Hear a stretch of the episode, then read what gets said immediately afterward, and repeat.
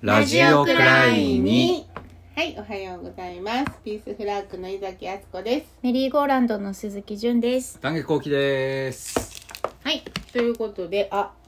あ、丹下さん、この、あれあれはいこれ、あこれこすいれま。せんでした えーっとねあはいこのラジオは台本があるわけでも事前打ち合わせがあるわけでもありません言葉に詰まったり間違えてしまうことも話せない時もあります政治のハードルを下げるために社会の海原をコンパスも地図も持たずどこにたどり着くかもわからない頼りないイカダのようなものに乗ってできない自分を乗せて進んでいくそんなラジオですとはい。はい。はいということはでい始まりましたが、始まり新ました聞トピック、じゃあ、純ちゃんからいきますか今日ね、うんむっちゃいい記事が出たんですよ。はうい。んうん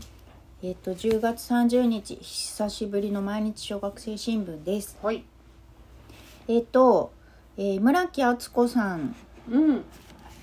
今はうん。津田塾大学客員教授あ、そうなんといや。うことらしいです。はい。でその村木さんが、うんえっ、と小学生新聞の一面に41235人の方があのリレーで一面を書くんですけれども、うんうんその村木さんの3回目の記事が10月30日に出ていて、うんえータイトルは「一枚のカーテンうん無意識の差別への気づき」というタイトルです。うんえっとどういう内容かというとですよ、うんえージェンダーギャップ指数世界経済フォーラムという国際的な団体が調べたうん男女平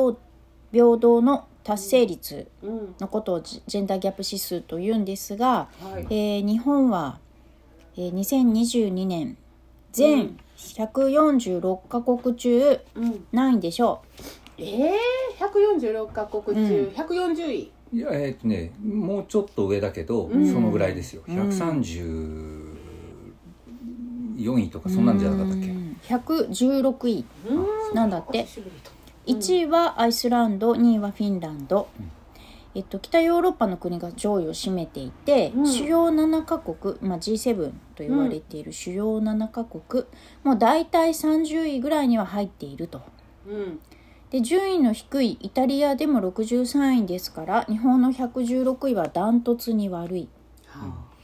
でそれが一体何なのかというと例えばあのジェンダーギャップ指数というのは経済教育健康政治の4つの分野でデータを元にしてあの測られるということなんですけれども日本は経済教育はそう悪くはないあけれども政治ですねうん圧倒的に低いのが政治の分野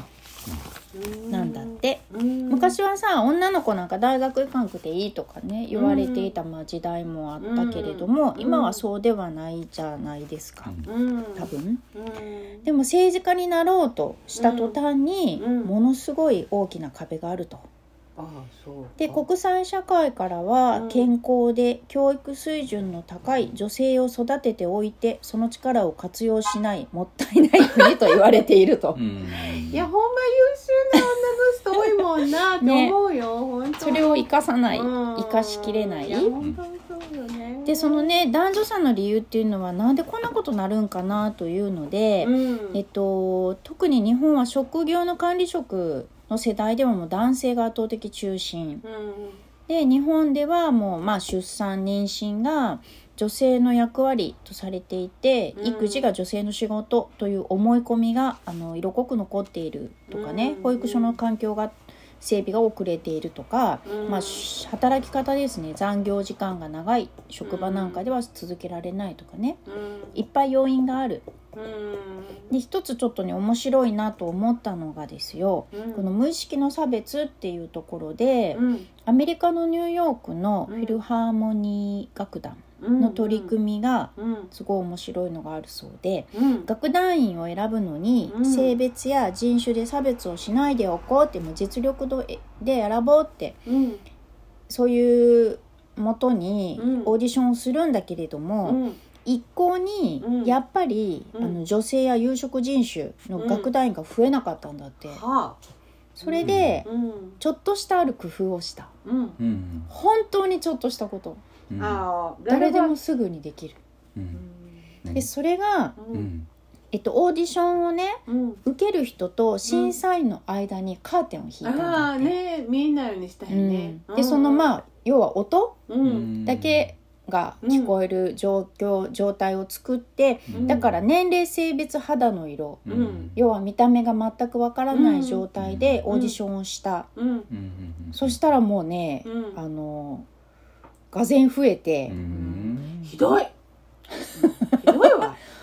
でもさひどいというかだから自分たちのうんが目でいかうにんそそのう判断しちゃってるかってことよね。そうそういう意識を持たないどこうって思ってる人たちでさえはいもそうなるそういう意識だから無意識の意マイ識ですよね。マイクロアグレッションってやつね最近よく言うあそうなんや。この今私あの調べてあのこれをね今度これの勉強会をしよう言うてねへーマイクロアグレッション無意識の偏見や差別うん日常の中の無意識の偏見や差別うね、んうもうんまさにその話やな、でもたったこれだけのことでさ、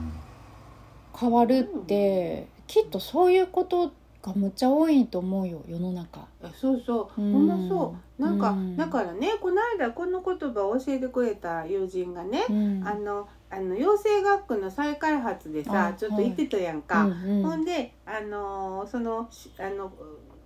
なんていうの市民が集まるまちづくりミーティングの場で、うんあのーまあ、私は一応そのそこ、まあ、そういうところのしあの久別部落の、まあ、出身でもあるんやけど、うんでそうするとその会議の場でさあのもういつまでも差別なんて言ってないでとかさもういつまでもそんなことにうんこだわってないでとかいう意見とか言う,、言う人とかがいて、うんうんうんでその時にやっぱりちょっと嫌な気持ちになるんだよね。うんううーんっんてなってうーんってなって。もやもやするほんでそれをねなんか終わってから友人がねもうめっちゃもうマイクロアグレッションが炸裂してたけど大丈夫でしたかってねぎらってくれて、うんあのあこれってねぎらってもらえる感情なんやって初めて知って。なるほど。あのあ私ねぎらってもらっていいんややっぱりしんどかったもんなと思ったら「あれだからめっちゃ敦子んさんしんどかったでしょ」って言ってもらって初めて知っててあのだからこういうのはなんかこう受け流さなあかんとか、こういうのはあのあの我慢しなあかんとか、ほんうでんなんかほらあのもういつもうそんな話そんなことばっかり言って、うんうんもうそんな話されたら何にも言えへんようになるわとかさ、もういつまでも同じことにこだわってとかさそういうこと言う人いると思うんだけど、うんそれそれもマイクロアグレッションなんだって、なるほど。うんだからなんかそのそういうあのあの自分もねあのもしかしたらそのあの時と場合によって加害側になってるかもしれへんけどやっぱり言われた方はこうモヤモヤすするっていうか、ほんでだんだんそれがあの諦めになっていく。うんうんそうやね。うんすごいそそれを今読んでて、うんあの純ちゃんので思い出した、うんなんかね、うんこのねえっと村木さんの書きっぷりもちょっとあの爽快で、うんうんうん、と研究最後がね、うん研究によれば男性も女性もこういう無意識の差別はあるんですってみんなはどう、この一枚のカーテンのような知恵は大事ですよね116位の日本にはまだまだやらなければならないことがいっぱいあるみんなも何かいいアイデアが浮かんだら教えてというので終わっている、えーうんいや本当そうよね、うんその格差がうんその見た目っていうねそのルッキズムみたいなことからその出てるっていうのはそのまあ僕らでも結構強くあるけど若者なんか特に顕著やと思うのねそのあ性そううん、性的なそのものの今ルッキズムのって結構強くその若者たちが SNS でうんいろいろ発信するようになって、うん例えば今ヤフーニュースとかにでも、うんえー要はか過去女とかわかるええっとわからん、えっと、例えば男性なんだけど自分を加工して女子に見せるっていうあー過去女っていう人たちが多いのね。うんうん、でえっとそのなんていうかな、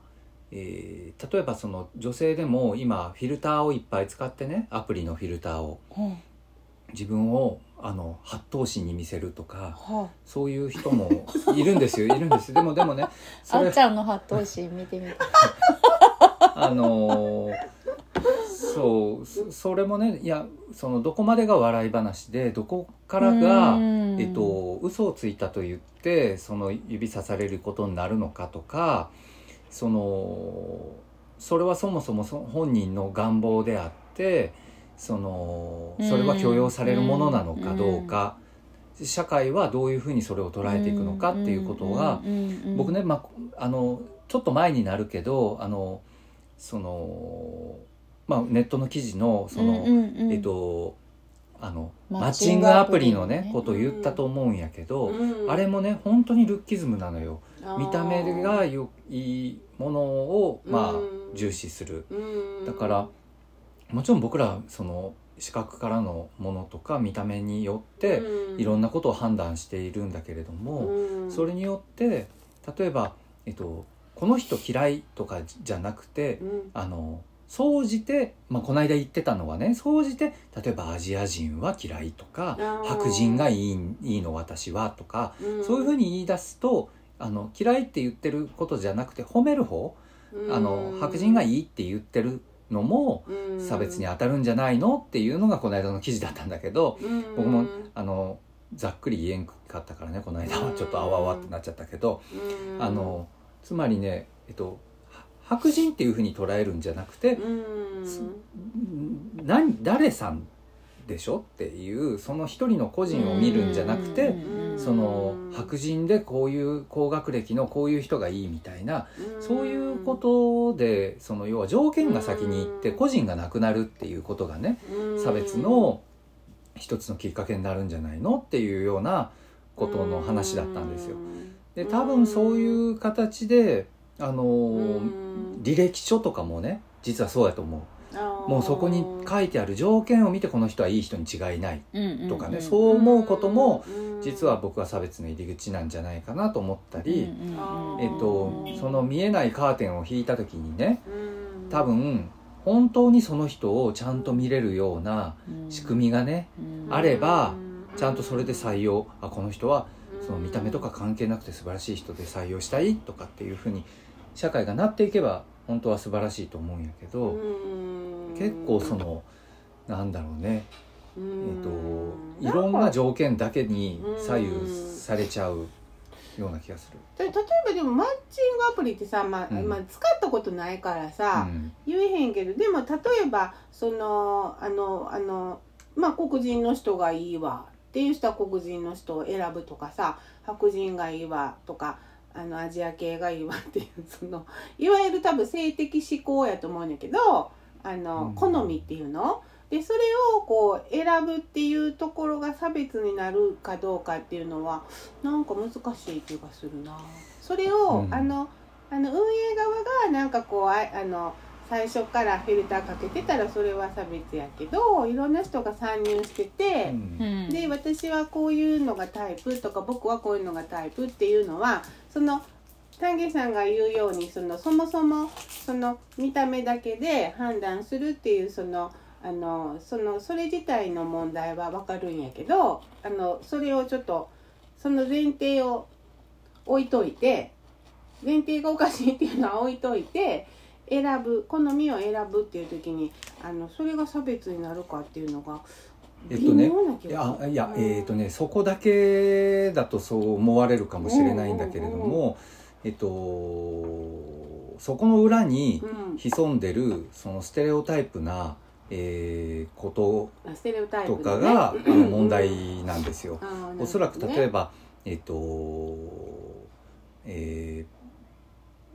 ーえーアジア人だったら、えーベッドの上ではこうに違いないとか、はいはいはいえっとそういうステレオタイプが潜んでるってことですよ。あそうやね多分ねそれはうんでそうやなあのまあだからそこもね僕いろんな意見があのあるところなんですけど多分その記事を書いた人が言うにはそういうああの僕はちょっとハッとさせられたとこもあったから、うんうんその結構ね、うんあのその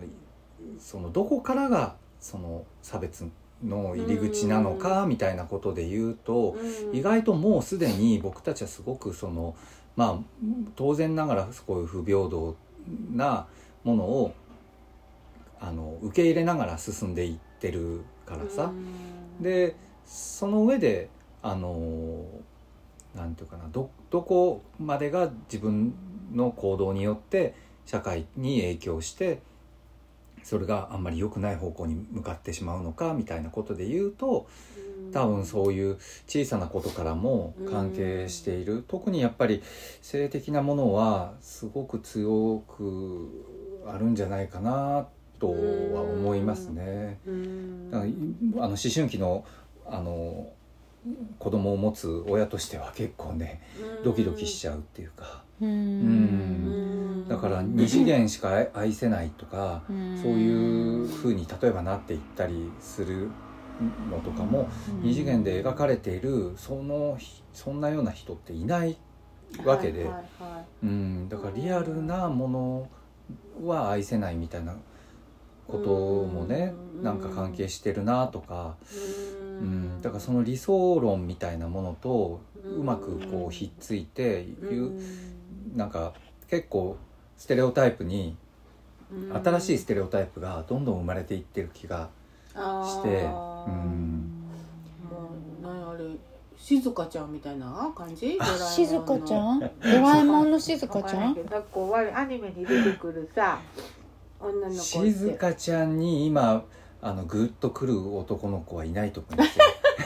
あ理想のタイプが静香ちゃんってことああのなんかほらまああのす静香ちゃんのほらうんあれでしょそのあの入浴シーンがあって「ヤン・エッチのび太さん」ってやってるとやつでしょっていうかほ らすごやくつでし口ょ口答えとかしなくてすごい包容力があってあ優ーしくて女の子って包容力があって優しくて賢くてあのそのわーわーわーって責めたりしないっていうのが、 ようんよしとされるののなんなるほかど静香ちゃんってそんな感じやんな、へえ私そんなふうに思ったことなかったうなんあそうなかるほどねなんかほらあのちびまる子ちゃんになるとまた違うやんあうの、んあのいろんな女の子やいろんな男の子が出てくるけど、なるほうんそうねだからあの全然その解決こうすれば解決ができるっていうことのまあ一つそのだと思うんだよねその見た目とかそういうルッキズムに関係なくその人を見ようっていうようなことがね本当にできるんだったらそれ一番なんかいいような気もするしうんでもそのね見た目でのあの情報って本当にインパクトがあるのでうんうんねまあだからすごく難しい女問題性ですの政治家が少ないっていうのがでもこれも書いたんだよな本であそうそうそうそう、うんそのジェンダーギャップで言うとそのねあ格差ですからねううんん、どうんでもなんかこの間ニュースであのそれもなんか私もネットでやけど、うんあの麻生さんってはるやんうんあそうで太郎民氏党ですかあそう麻生太郎氏ほうほが後継者にその娘をうん選ぶかもみたいな息子さんいるけど、あの娘さんが東大ででうんであの夫があのフランスのビオリア社のなんか息子なんやな、うんの水道うんそれの民営化して、うんうんうんあのそうそうそううんそうでそれでそのあの、まあ、割と彩色兼備で、うそのん娘さんに譲った方がインパクトがあるんじゃないかみたいななんかそんな面白おかしく書いてる記事がパッて出てきた時ね。うへえーうんんでその政党とかはなんかその女の人の方があのインパクトがあるからって言って女の人を探すっていうような、うんそういう風潮も一方ではあると思うんやけど。なんかでもそれは本当にの意味でさ、うん何も何も期待していないむしろ、うんうんあの客寄せパンダ的な美人すぎぎる議員とか一時流行ったよねそういう言い方、うんあー、はい、ああいうのを目ざ求めてるだけで、うんそのそうよね才能だったりアイディアだったりをいやそういうのはいらんねんみたい そうなやそうやな選挙出てか出てくれさえすればいいみたいに子供今がいるすでにね実はそうなっているんだけれども、うんそれに拍車がかかるんじゃないかっていうことをすごく言ってる人がいて、えっと、つまり、見た目のいい、うんえっと、人じゃないと政治家になれない時代がやってくるんじゃないかっていうあいうことを言そうどっうてす言るってる人がいるんです よ。ですでにねでもちょっと見た目がいいだけでその結構得票率が高いとかねそそういうのはやっぱり結構今あるのででじゅあのそこを女性に求めそうな気がするのよ。ううんんあの今後ね若い女性とかが政治家になった方がいいってジェンダーギャップ指数埋めようよとか言ってそういう人が出てきたら万々歳じゃんこれであの通るねみたいなそうういんう三段を通る人がいるような気がするのね。まあなんかあの美しいあのそのあるある立候補者の人ので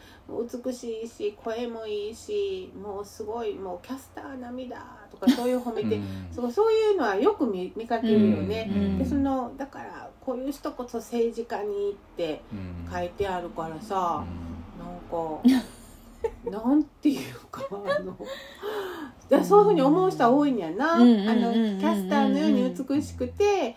口が、うんまあ、他者というか、うんあのそういう人が政治家になるっていうそういうカテゴライズされた価値観があるんやね、うんきっと。なんでなんやろえっと、それも多分分かりやすさを求めてるからだと思いますようんだからうんその何かしら伝わ伝わっていない状況に対してこれはもっとちゃんと伝わるべきじゃないかでなんで伝わらないの聞く耳を持たないのっていうことの原因を政治家自体に求めちゃってるような気がするんですよね。そうするともっと分かりやすくあの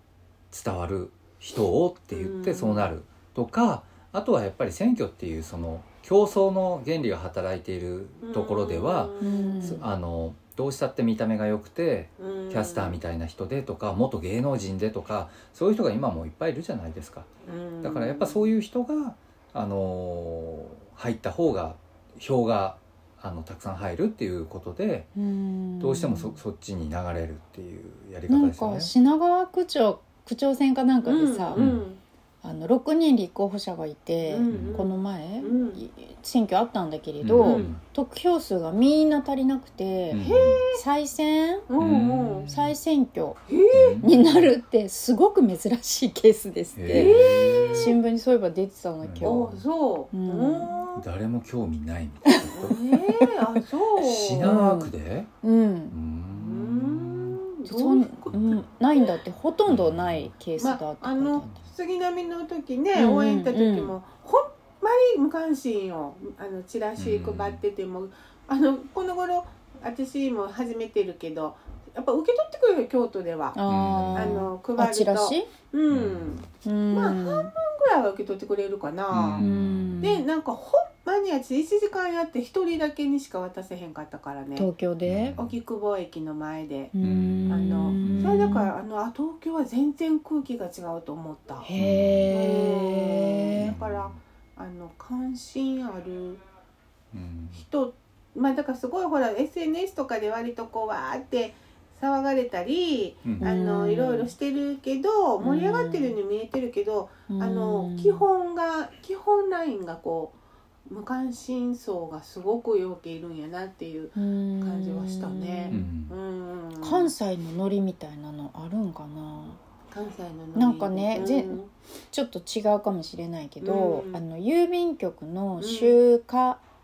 の依頼を前はうちやったら京都の中央郵便局に電話して京都の郵便局員さんとあの何通出したいから来てくださいっていう連絡をしてたの。うんうんそれがある時、えっと、多分どっかのコールセンターに電話してくれってなって、うん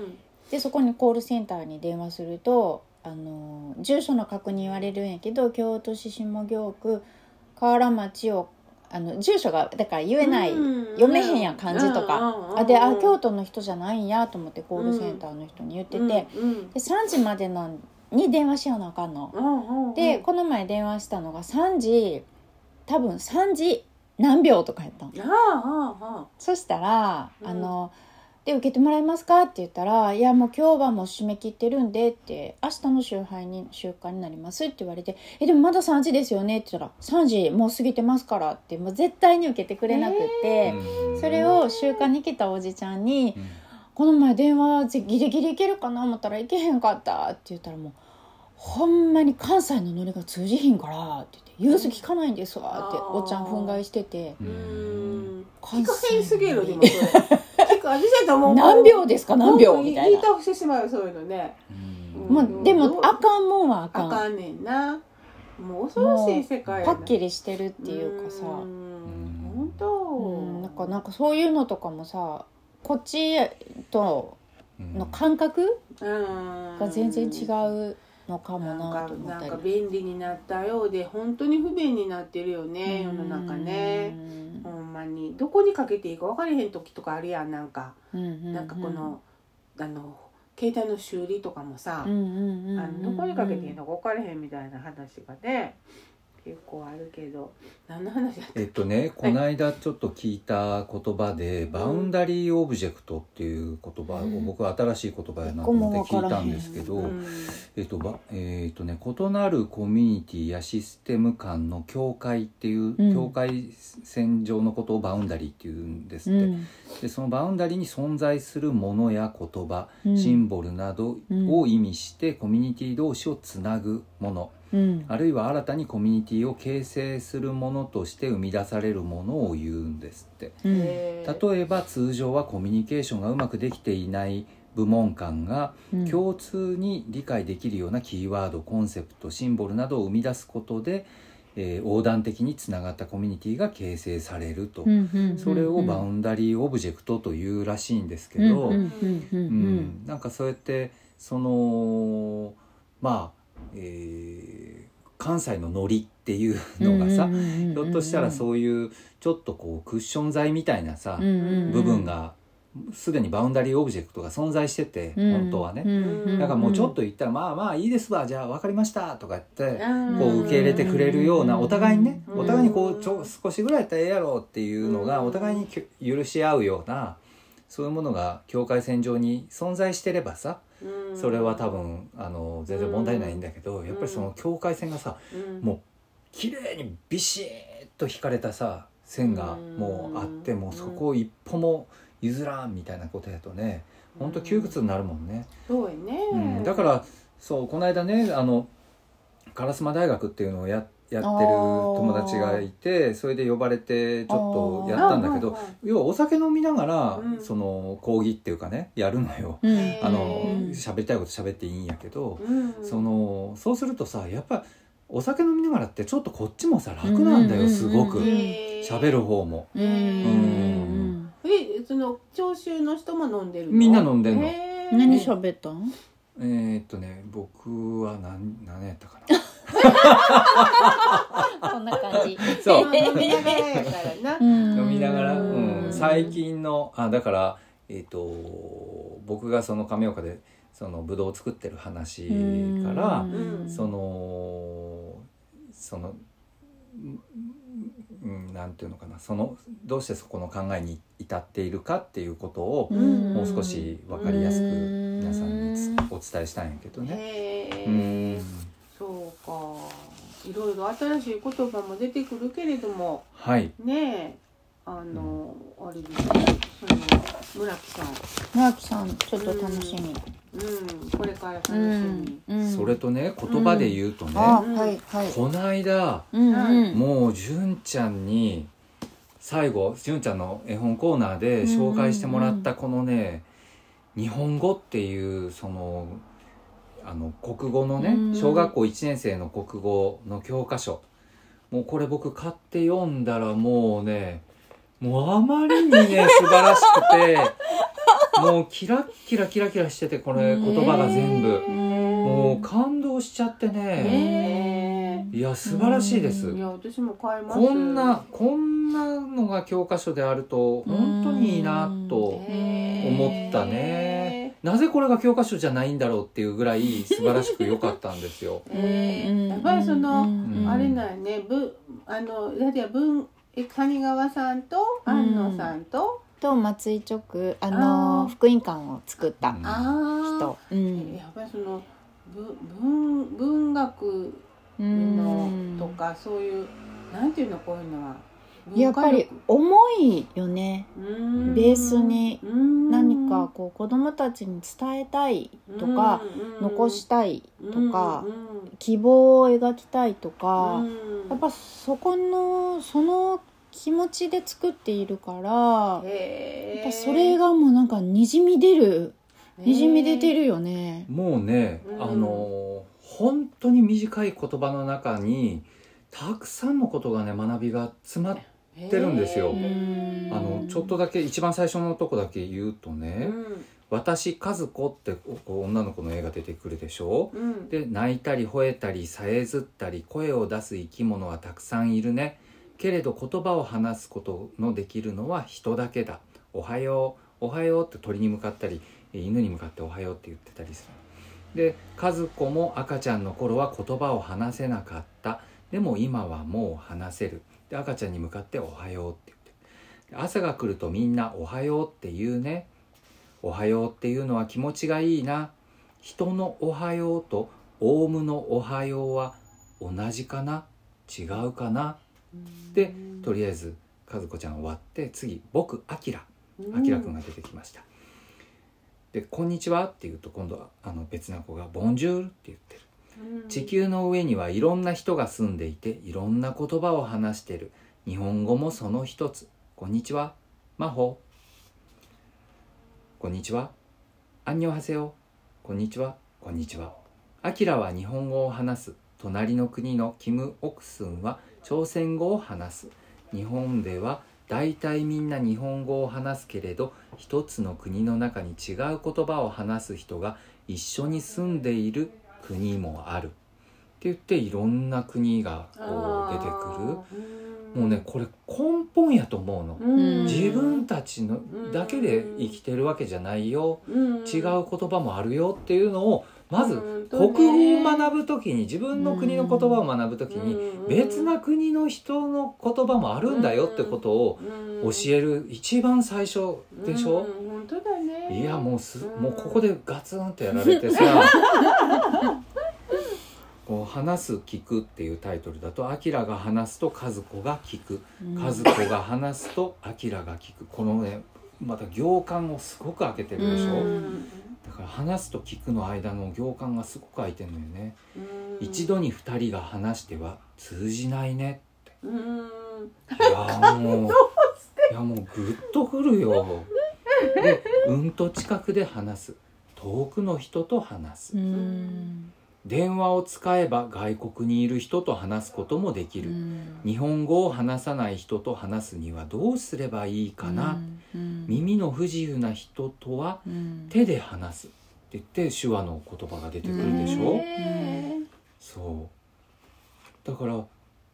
これもね最初「問いかける」って出てきて和子が問いかける先生が答える知らないことわからないこと不思議に思うことはどんどん先生に聞いてみよ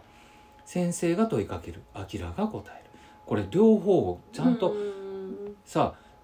問いかけるのが先生だけじゃないのよ、うんちゃんと子供から問いかけて大人が答えるっていう、その両方のあのパワーバランスをちゃんと取ってんのよね、だから全部そういう視点に立って書いてるから、なんていうかなうん、忘れてないよっていう感じがするわけ、その話せない子のことも忘れてないよとか、こういう子のことも忘れてないよ言えない子のことも忘れてないよとか、そういうことをねもういちいちいちいちね全部出てくるの よ本当にねグッとくるのよこなんれかあのあれやね基本的人権ってやつが、ここここすごいよここ言葉と体 ここすごい校庭に出て青空を見上げながら空って言ってごらん風になったつもりで、だって青空見上げながら「空」ってい言ってごらんって書いてあるでしょ、うんうんうんこれ想像しただけでゾクッとしてで風になったつもりで走りながら「風って言ってごらん」って、うんどんな気持ちって言葉は体の中から湧いてくる、もうね泣きそうもうグッとくるよほんまやグッねとくさるすが詩人やねさすがよほんまやね走りながら風になったつもりで「風」って言ってるねうん子供を想像するし自分のことも想像するしうんいやほんもうやられたわやられるもうね もうもうねちょっと全部言いたいぐらいやけどちょっほんまやももううノロッンクドアンウがトされたうん本当これ素晴らしいです私よも注かっ文しようた、は嬉もうしいぜひこれ聞いた人はねねあの嬉しいな読んでみてくだこされいいつ頃出た本なこのれだいぶ前だよ、ねうんだって今店にさ、うん刺して棚刺してて1年に1回売れるか売れないあかほんまもちろんあのね強く勧めたらうん興味持ってくれる人もいるけれど、うんでもやっぱりこれを作った時でさえうんも、うんそのあの今流通している教科書じゃダメだって思って作っ出出るわけやんうんそうやそうやた、うんうんそうやな国語のだから時間ってあのあのあれやったまあ退屈やった あのあの私本好きやったからうね、んで本読んでる方がよっぽど勉強になるわとか当時思ったうな、んそんな気がする、うんなんかうさんその何を学んだかって先生が何言ってたかとか全然覚えてないんだけれど、うんうんうんやっぱり日本語この本を今改めて読んうで、んうんやっぱりさっき丹下さんが言ったみたいに誰のことも忘れてないよって、そうねなんかそれがうん書いてあるわけじゃなくても感じられるわけでし感じられょる。やっぱそううねいう気持ちにさせてもらえるってそう私ね先生にもすっごく大事やと思うん本だよ当そうよね。うね。んこれでも70年代っていうことは79年でした私たちが、まあ子供時代まあ64年生まれやから、うんまあ、でそのその頃のね、うんでもあのその頃私が習った先生たちは、なんかこういうのが、うんあの感じられる人がうんいて、うんなんかやっぱりそのやっぱりその戦争が終わってさ、うんうんうんまあ、20年ぐらい経ってるのかそのあの民主主義とかさ、まあ、今その、うんもう空洞化してるけどあの人権とかさそういうことをすごい大事に思ってる先生がうんいた気がする、うんなんかそういうそうねやね感じられる先生いたよね、うんそうういう。んで子供ってさなんかあのあの先生いい先生、うんあの先生は嫌いとかあったでしょ、うんあったあったであの先生いい先生っていう時のいい先生ってなんかこの日本語の教科書にあるような、なんかそこがちゃんとある人のことをうんちゃんと仲間内でも「あの先生はいい先生」って言ってたような、うんなんかそれを子供って感じるのかも、うん私たちのことを大事にしてくれるとかエコひいきしいひとか、うんうんうんあのなんかそういうのを感じていい先生とかそういうふうに思ってたかもな。ううんん今どうなんやろね。今だからねやっぱり僕はその、えー第一次の安倍内閣でやった教育基本法が変えられたことはやっぱり大きかったと思うんやね。うんうんうんでそこによってやっぱり少し右傾化してしまって国粋主義的な教育にやっぱり近寄ってしまった。うんうんだうんだから、えっと、そうじゃないうんえー先生たちっていうのがうんちょっと肩身が狭い感じが、あの小学校なんか見てると思うんですよ。うんああそうか。うんなんかねほんまにあの物語があのそういうふうに自分あんたたちより大事なものがあるんだよっていうふうに学校教育がなっていくと嫌よねその国家という大事なものがあって、そのために君たちは奉仕しねばならないっていうそういう戦前みたいなうね、そういうんふうになっていくと。そうだねなんか、ねやっぱあの国を大事に思うのは当たり前だということをまあ表に、えー掲げながら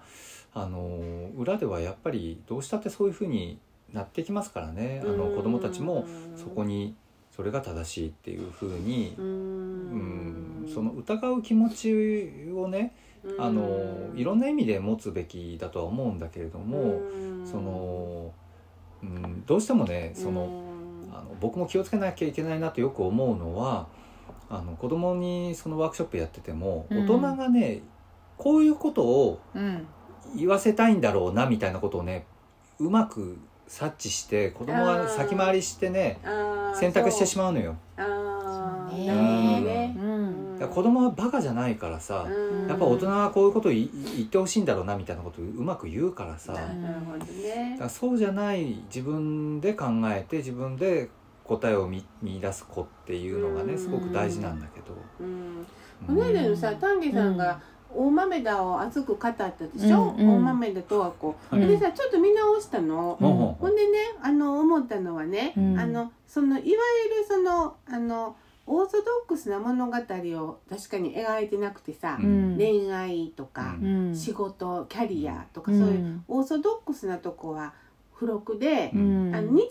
常のほんまにうんほら、あのコロッケパンえうんコうんロッケ買いながら、うんあねうん食べながら歩くとか、なんかその網戸外れるとかそのそのこまごましたところがあのメインになっているわけやんな、うんお手地をこう、うんうんパーティー明けするとうか、んそれでそれをを思ったのはあの日本の歴史って習う歴史って、うんあのいわゆるそのあの政治家の歴史でしょ、うんうん政治家やったり、まあうんうんあの独裁者の歴史を習ってて、うんでそれがいわゆるそのあの今までのドラマのキャリアとか、うん結婚とかさそういうメインメインテーマとなんかちょっと被るとこがあるなと思ってあーで、うんなんかそうんの、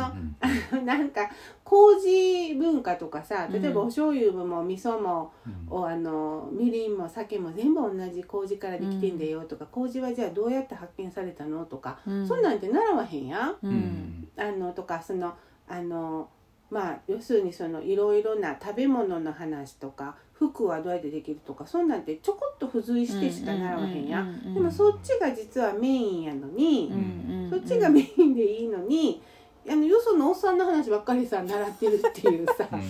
ねどっかのよそのおっさんの話、はいはいはいそのしかも人を殺すのが大好きな、おっさんの話しか習わずに来てるっていう、そうやうねんいやほんまそう思って、うんだからその、あの人なんか殺したことなくて一生懸命そのあの作ったり耕したり、うんあのそういう人たちの歴史をメインで教えるべきようん人なんか殺そうと思ったことなんかないっていう中で、うん一生懸命生きてきた人の歴史を、うん私たち習わほんでこう人殺しの好きなおっさんの話しほかんまや習っなてへんでとそれも思って。前にね僕も話したと思いますけど、うんそのあの僕は自由無人島でねそれも、うんまあ、NHK の大河ドラマがほとんどそのあの武将のね勝つ人の話ばっかりだから、うんその風林火山とかそんなんじゃなくて、うんうんえー、と僕はせせらぎドラマって言ってち小さい小さい川 それでもうせせらぎドラマにすべきよでね。電波うたん里。山とか言ってとかそのまあそう本当の農民のねひそう一人にフォーカスしたっていいじゃねえかってやっぱりいや思ほうんまですよ。で大豆田はさ、うんもしかしてそういう感じかもって思う。でもね日常の些細な、うんあの出来事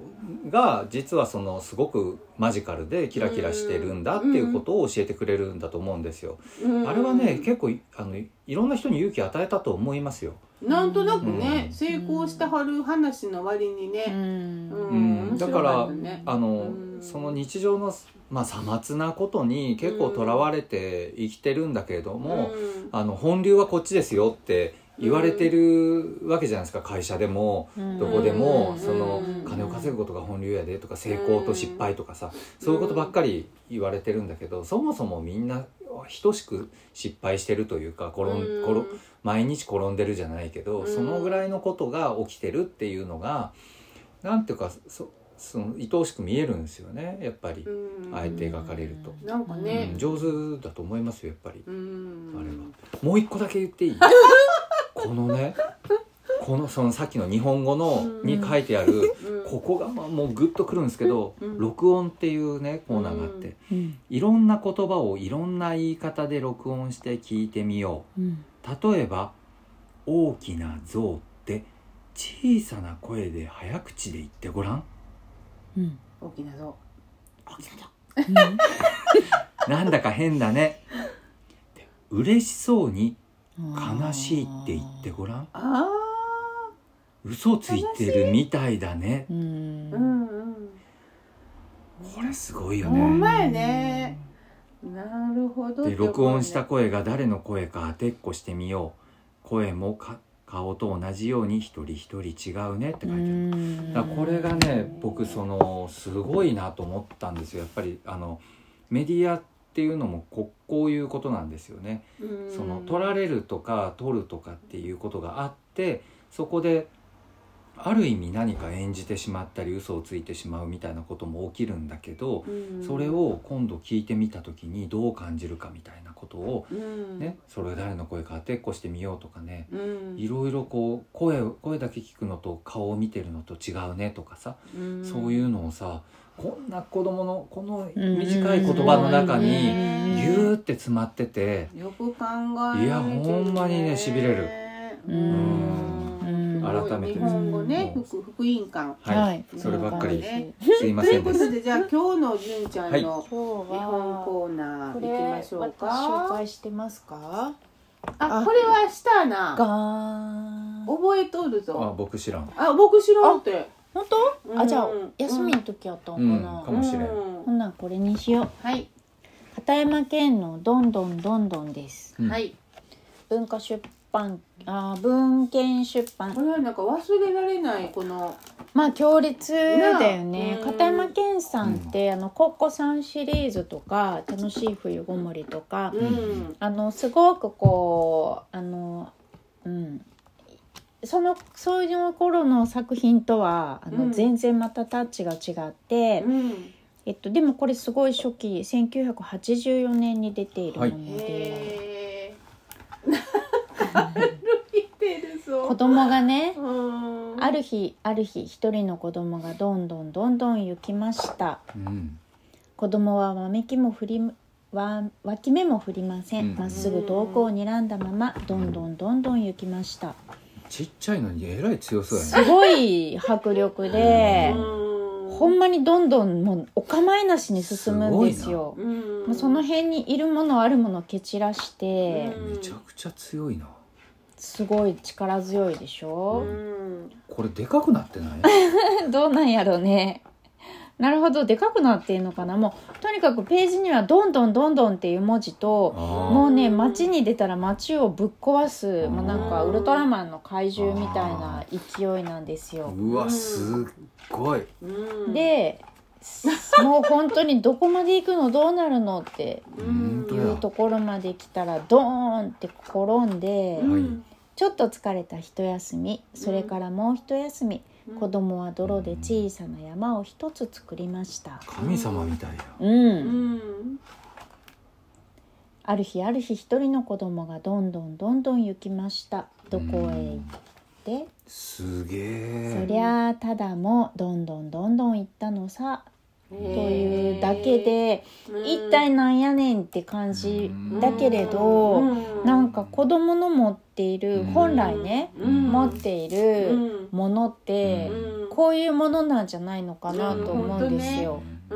んでその塊みたいなものを、まあ大人が寄ってたかって、うんこう抑え込むのに必死みそたいうな、ねうん本当エネルギーうねん、すごいね面白いねかっこいいでし白ょ、かっこいいうん片山健さんってさ私、うんあの図書館で行った時ほら言ってたやんずっと「あ」から図書本絵本あ借りてはいはいはそのい、時になんかあのカエルをさ、うんはい買ってはい、 10年、はいそれを絵本にしてたのこの人やと思うな、片山う健ん、あのアマガエル、アマガエルうん、をうんうんうんお家で買っうて、ん、あの奥さんも絵本作う家ん、な、片山玲子共作やったんちゃうかなへえ片そう山玲子さんやったかもしれんない文章が玲玲子さんの場合、れ文章が玲子さんで、うんうん絵が健さんだね、そのね、うんカエルの方面白かったの。へーあのカエル買うっていうだけの本やったけど、うん結構リあのリアルにね、うん10年間の記録がう日ん本になっててすごい印象深いけど、うんすごく有名な人なんだね。ケンさんは、うんあの